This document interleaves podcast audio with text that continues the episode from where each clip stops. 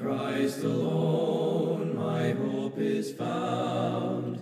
He is my light, my strength, my song.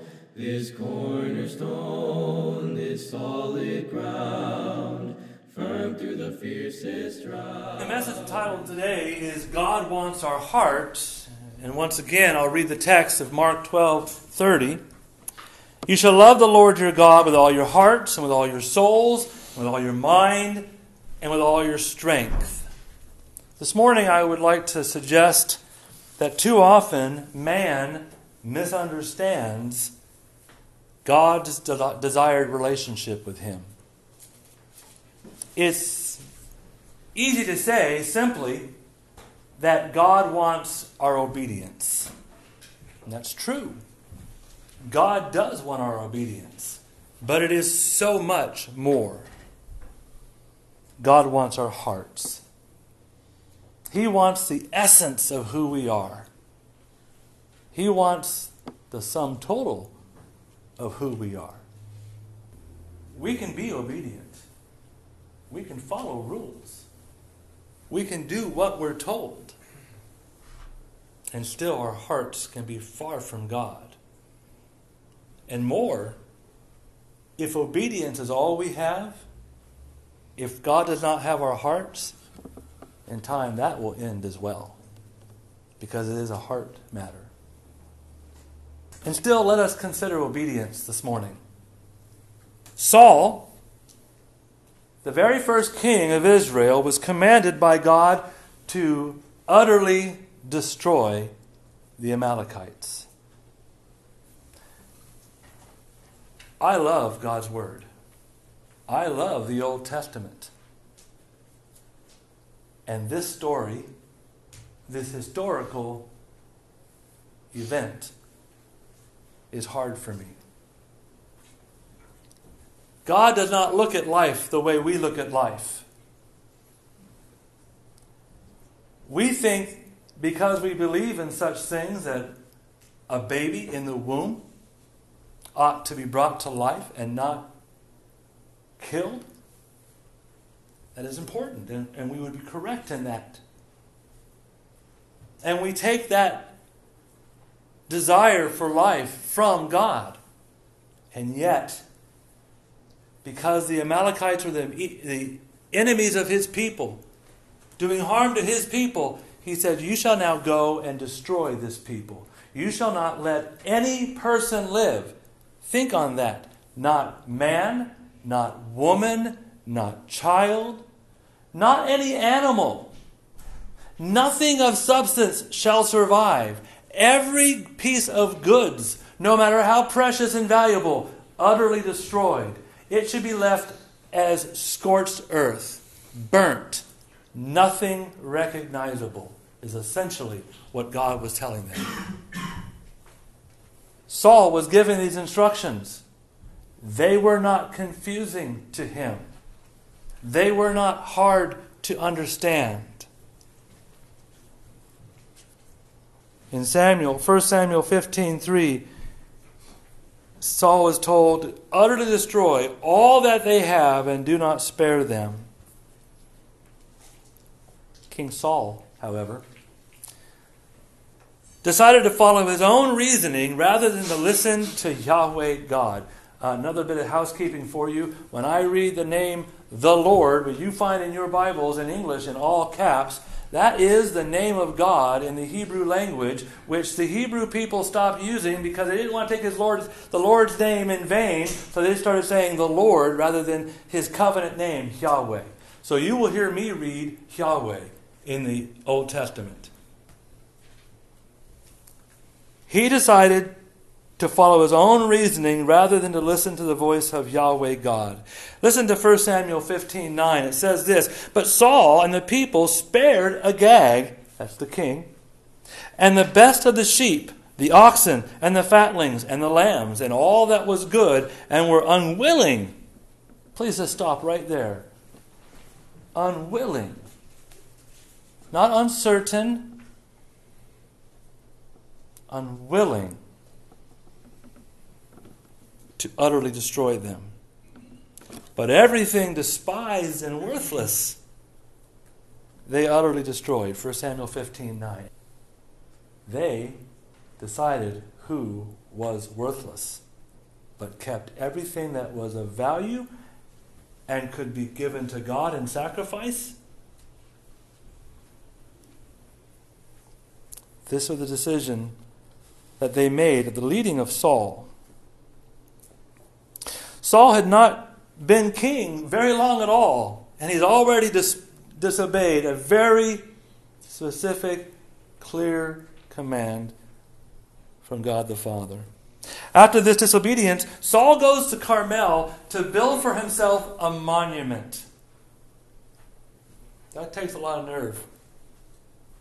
I want you to understand something. I made a mistake in my last teaching of this. You weren't there, so you don't know, but I'm going to tell you anyway. The Arc de Triomphe in Paris, France. In my mind, that was built by the Romans. Wrong. Built by the French. That was their own beautiful arch. But they built it after the manner, after the design of the Ark of Titus in Rome, which was built in honor of the Romans' defeat of the Jewish people in the first Roman-Jewish War. It was common for conquering armies, generals, the leaders of, the emperors of Rome and such, when they had taken over an area to build a monument or to win a battle, maybe even not a large battle, but some generals got to get their 15 minutes of fame, and they build these monuments to themselves. What Saul was doing was not unlike this. He had gone and had his battle, his first battle really as king of consequence, not to the pleasing of God, but nonetheless, he did this, and he builds for himself a monument to Saul. His heart is far from God. I want you to hear Saul's defense to the prophet Samuel. He says, "But I have obeyed the voice of Yahweh and gone on the mission on which Yahweh sent me and brought back Agag, king of Amalek. I have utterly destroyed the Amalekites." Wait, full stop. I kept Agag alive, but I utterly destroyed the Amalekites. Two statements that do not work in unison. But the people, don't you remember Adam and Eve in the garden? And Adam's like, "It was the woman you gave me. It's her fault." Saul has taken notes from this event because he says, the people took the plunder, the sheep and the oxen and the best of the things which should have been utterly destroyed. It's not my fault. I didn't do it.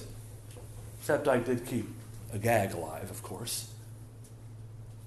He led by example.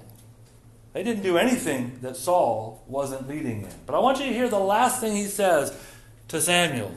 It is heartbreaking. The best of the things which should have been utterly destroyed to sacrifice to your God in Gilgal. The king of Israel. This was done, Samuel, to honor your God. Not my God. Not our God. Saul's heart was far from God. He had already separated himself. Sin does that. He had already separated himself out. This was Samuel's God.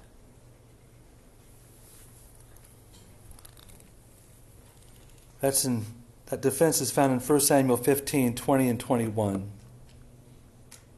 Samuel makes the issue plain when he says, "Has Yahweh as great delight in burnt offerings and sacrifices as in obeying the voice of Yahweh? Behold, to obey is better than sacrifice, and to heed than the fat of rams. 1 Samuel 15:22. It's a heart issue. It's a matter of the heart. The Israelites of the first century, in fact, were no different than Saul, much different than Samuel, but no different than Saul.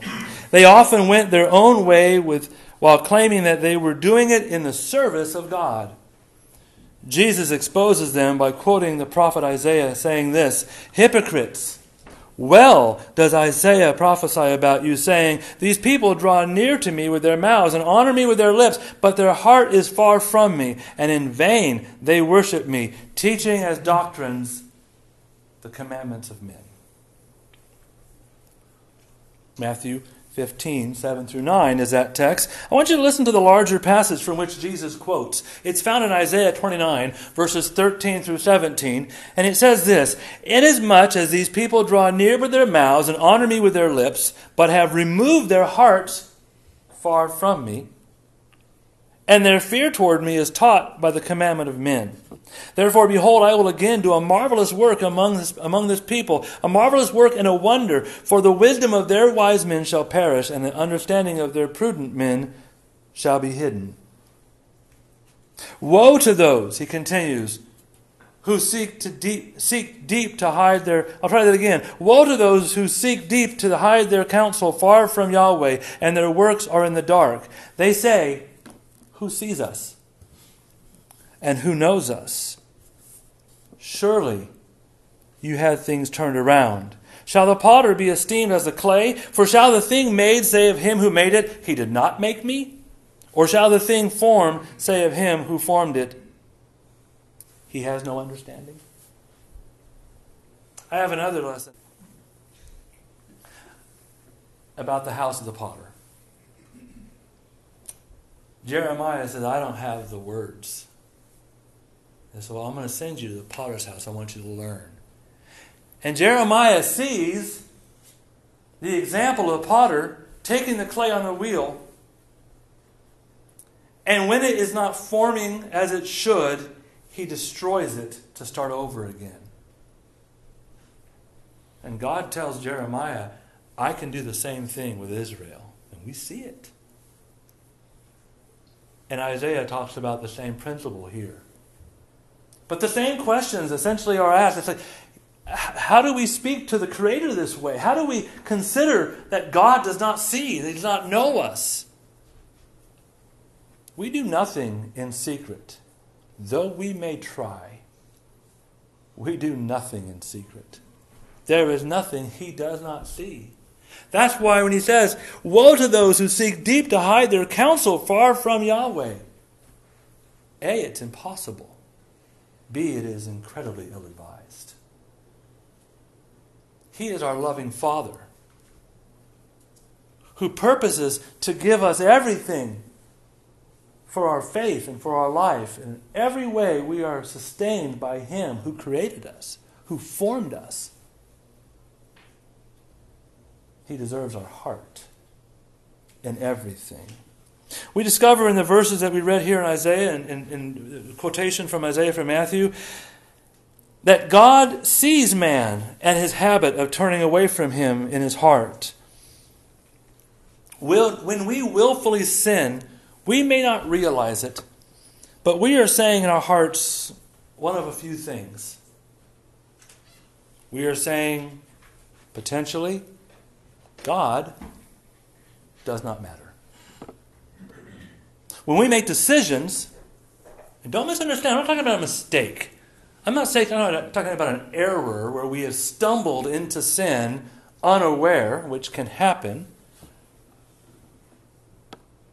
but not as often as we make decisions to turn from God in a moment of our own physical desire. When we decide to turn away from God in decision, it may very well be we are saying in our own hearts and minds, you know what? God doesn't really matter. Or, perhaps, we have convinced ourselves God does not see.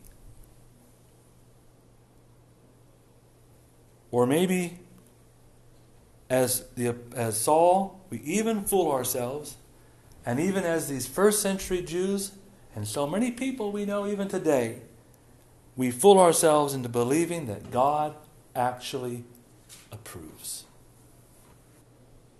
Saul was guilty of convincing himself that God approved of what he had done. How is this possible that we can convince ourselves of something like that? Well, the answer is found in the heart. Now, I grab my hands and point at the pump in the middle of my chest, but that's not what the heart is in Scripture. This is the heart. The mind is the heart of man. Consider what Jesus says in Matthew 6:19 through 21.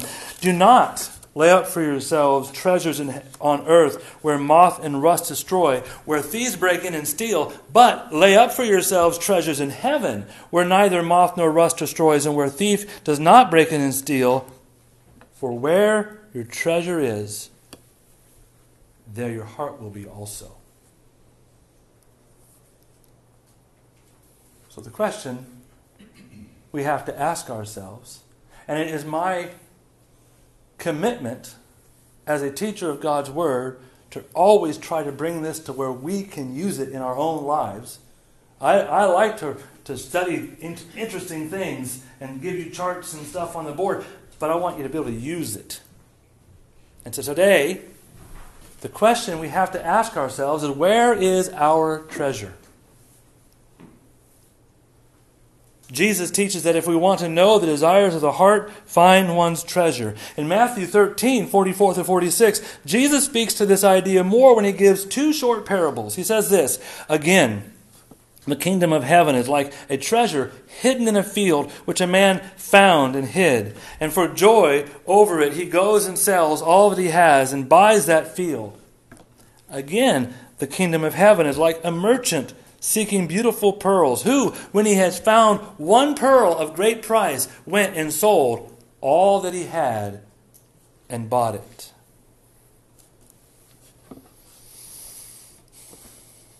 We will go to extreme measures to acquire something that we want.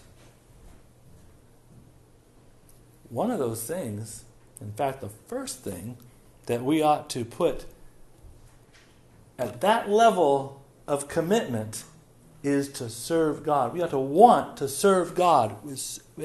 Everything else gets laid to destruction if need be, so that He is first, always.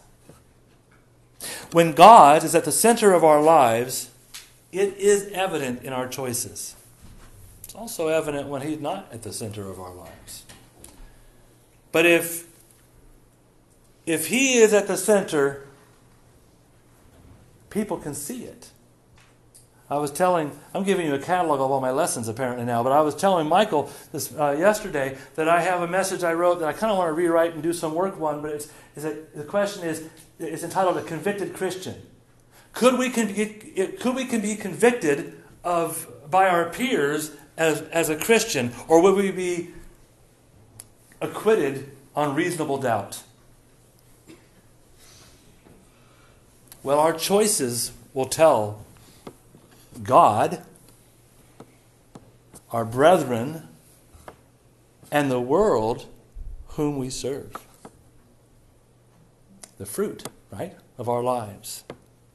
When the desires, fears, and troubles of this world are the driving forces in our lives, we have to ask ourselves why.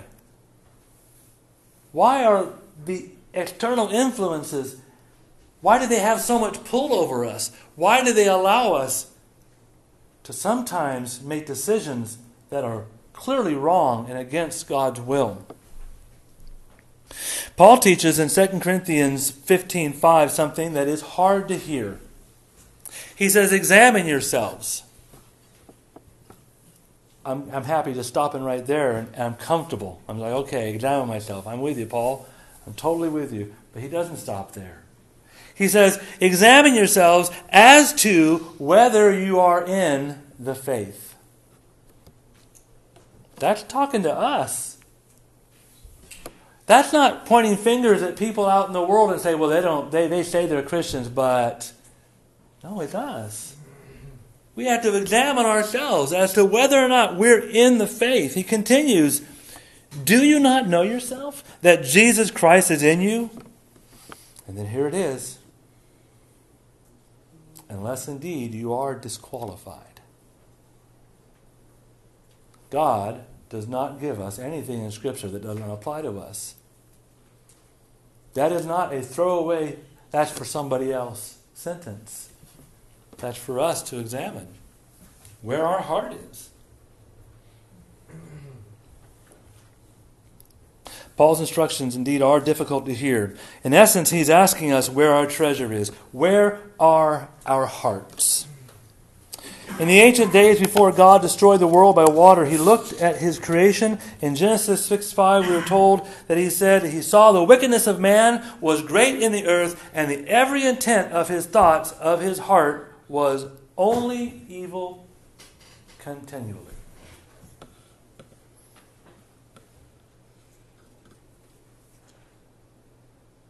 I look at our world today and I think, what is he seeing now?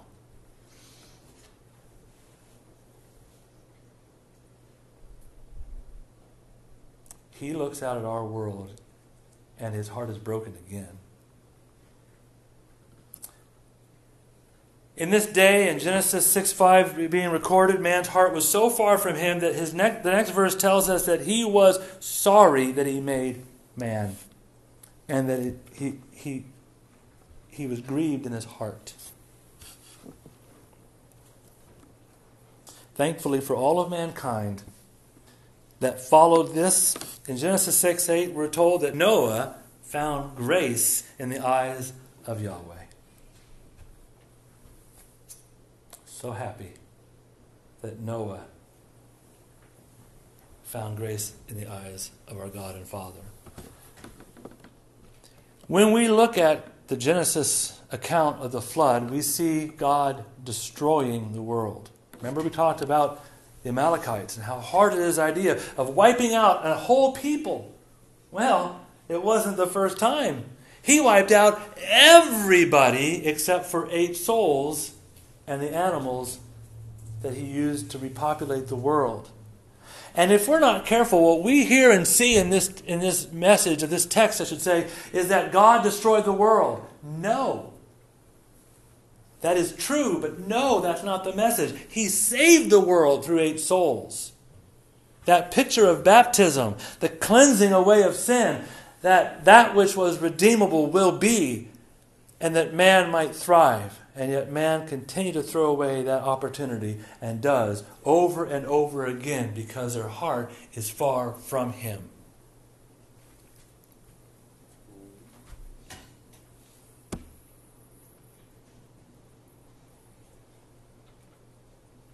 So, we must strive to be pure in heart. Jesus declares in Matthew 5:8, "Blessed are the pure in heart, for they shall see God." God wants our hearts, because only by having a pure heart may we see him and be with him eternally in heaven. With such at stake, it's important to ask, how do we ensure that my heart belongs to God, that it is pure? Well, it's a total commitment. It's a total commitment. It involves our heart, our soul, our mind, our strength.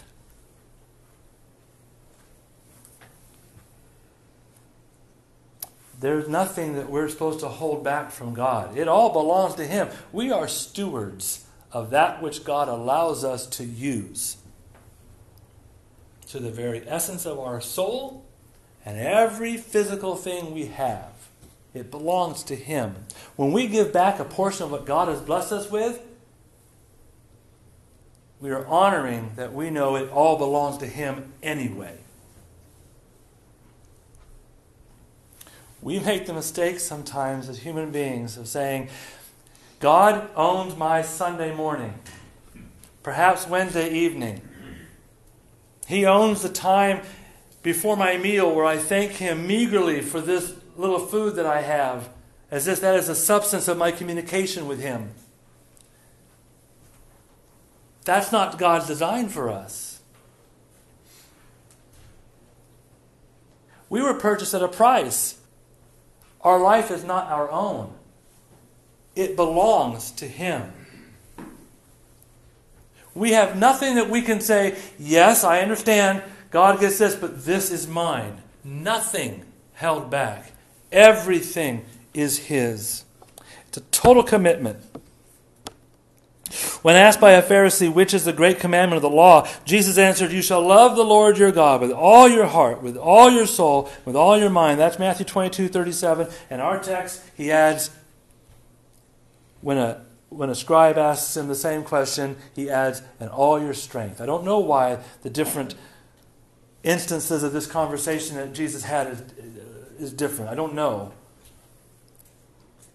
But in essence, it's still the same.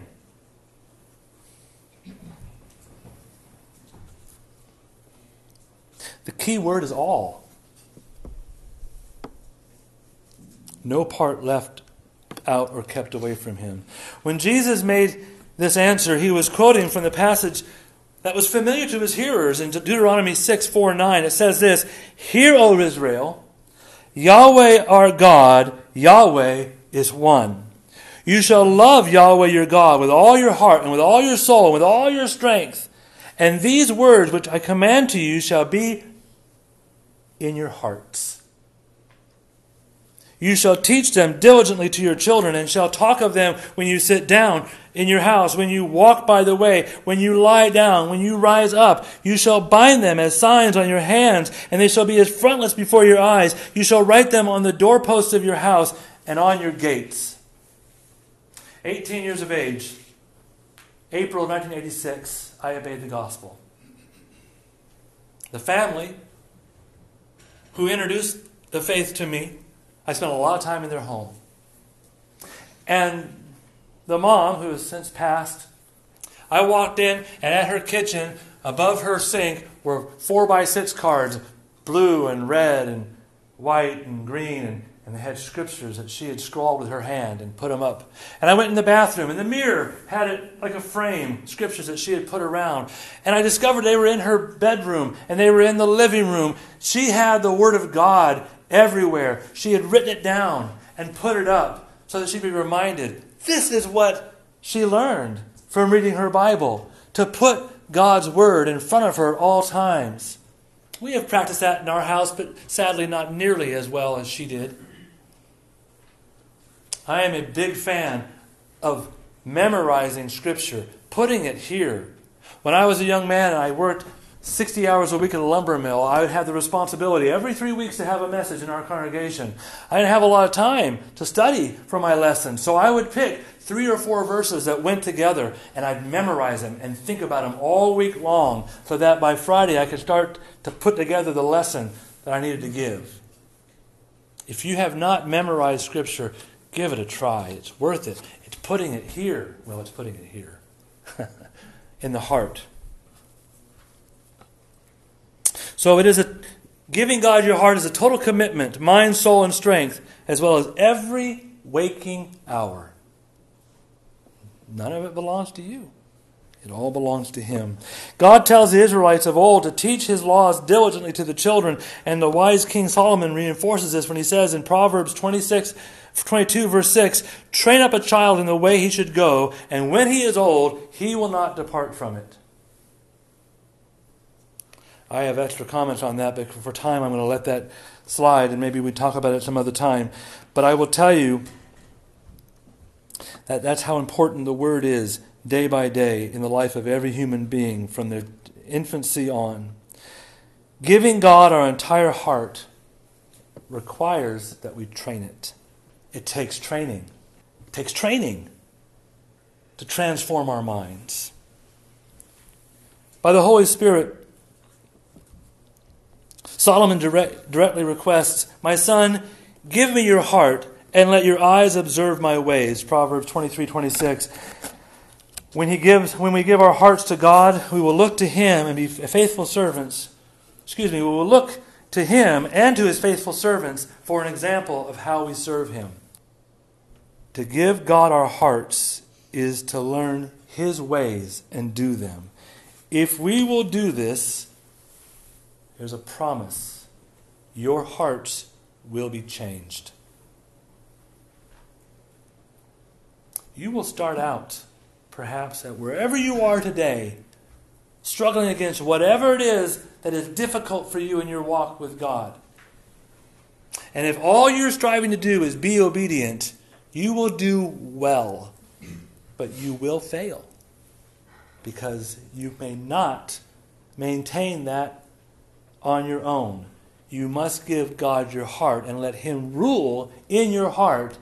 And then those things which are difficult will come to be natural because you agree with God. You understand that you are His. And it will all start to make so much more sense in your day-to-day lives. Our next point is that we have to trust God with our whole hearts. To give your hearts away requires utmost trust.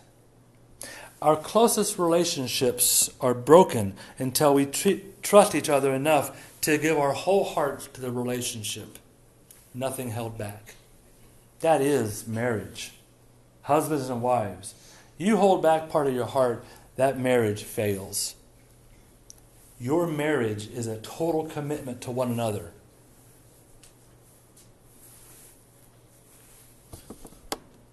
It's hard. All too often, loved ones and those who we have depended on have broken our trust. Trust is difficult to give once you have experienced its loss. There's a young man in my life right now. His parents were drug addicts, are drug addicts. He has never experienced the love of a father the way he ought to. When you try to introduce God, the Father, to somebody whose life has been a reflection of a poor father in their life, and by the way, no matter how well we do, we're poor fathers. We're not the example. We're following the example, and we oftentimes make mistakes. But this is cataclysmic failure by a father who has abused his children. That is a story all too often told in our world today. And you tell them to trust God, who is their Father, and they recoil because Father has never been a word that they could trust. It is much to overcome. But God has never broken His trust with us, and He deserves our total trust. Even when He was grieved for creating man and destroyed the world by the great flood, He still sought to save us from sin and did so through Noah and his family. Paul tells us, For when we were still without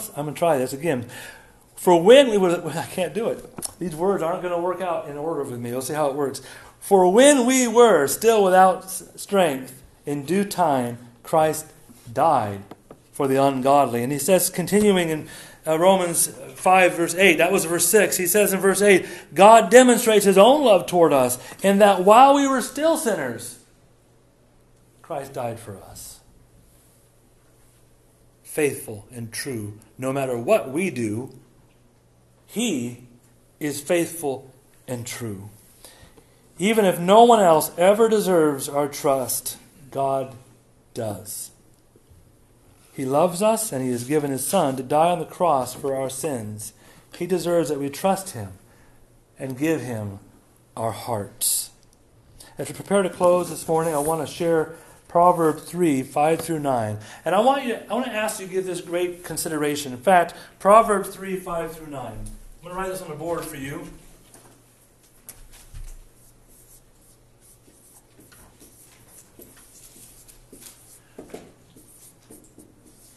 If you take nothing else home from this message this week, I want you to take this verse home and read it.